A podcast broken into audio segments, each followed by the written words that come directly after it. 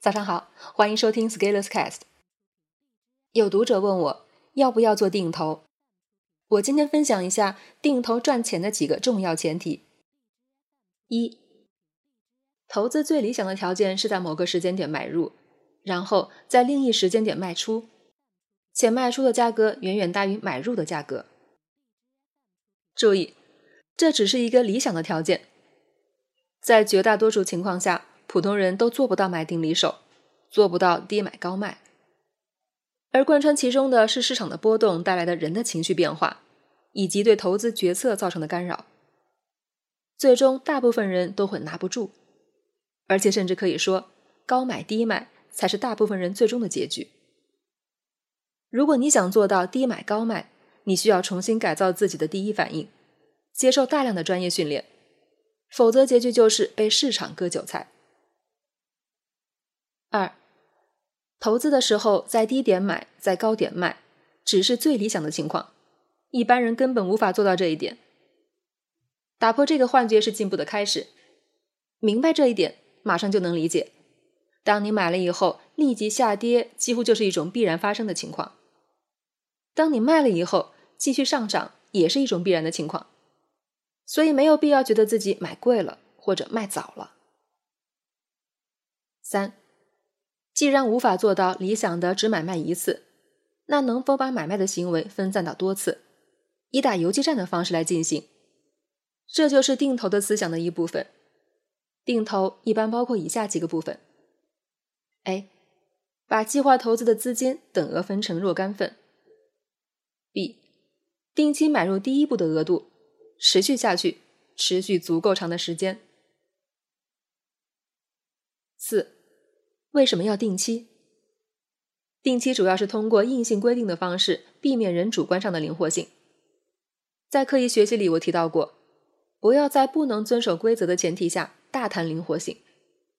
也就是说，由于市场波动，我们自己本身存在不确定的因素，比如今天心情不好就不操作，这样破坏了规则，自然就不会有好的结果。而规避这种不确定性最好的方法就是定期定额投入。五，所以定投就是要做一件持续行动的事，就是每间隔一个固定的时间，往同一个投资标的扔钱。你可以投资股市，也可以投资基金，甚至你可以定投区块链，如果你信的话。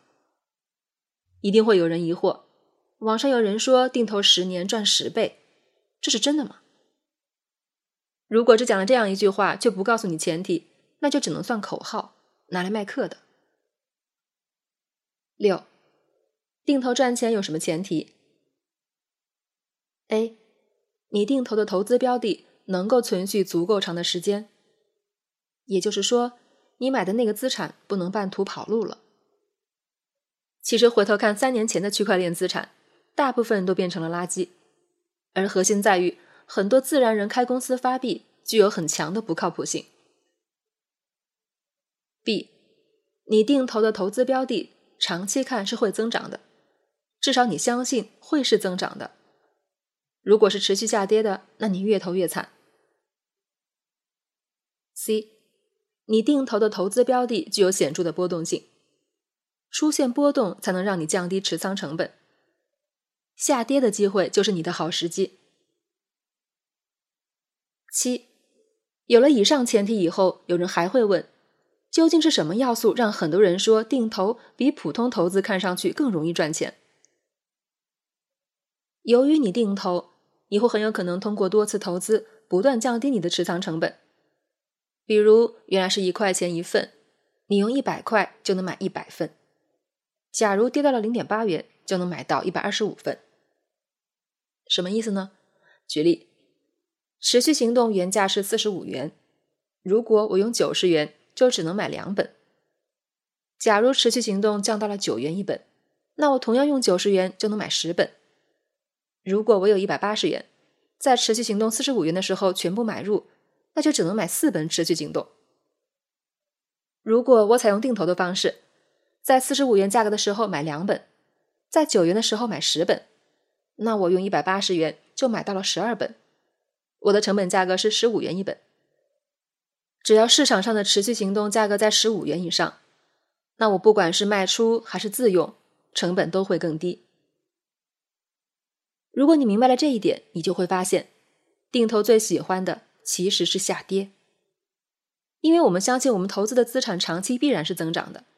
那每一次下跌，其实就是我们降低持续成本的最好机会。假如我们在下跌的周期中积攒了足够多的份额，足够低的成本，那如果哪一天行情来了，我们这些低成本的份额就会很快转化为收益。至于能不能赚十倍，要取决于十年后你的卖出价格和你的成本有没有这么大的差异。八，但是我们都是很讨厌损失的，天然厌恶亏损。如果你亏损赚到的钱，很多人感觉还好。但亏损本金的时候，我们会心慌慌，想做一些事情阻止损失的扩大。所以，我们的天性与定投的要求是相反的。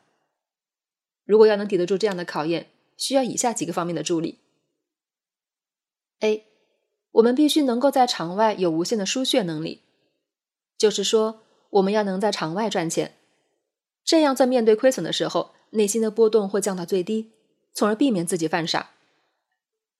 还有更重要的是。当资产降低价格的时候，我们有现金再投入降低成本。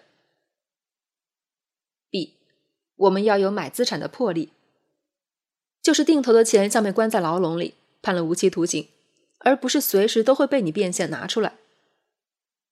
C，我们要离交易保持一定的距离，不要每天去盯着盘口的走向，近身会造成混乱。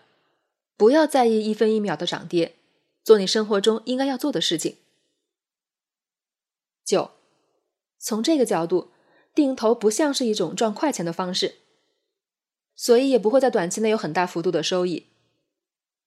但是如果把战线拉长看，定投却能让我们规避一些大波动带来的损失。当然，如果你根本不做定投，你就什么损失都没有了。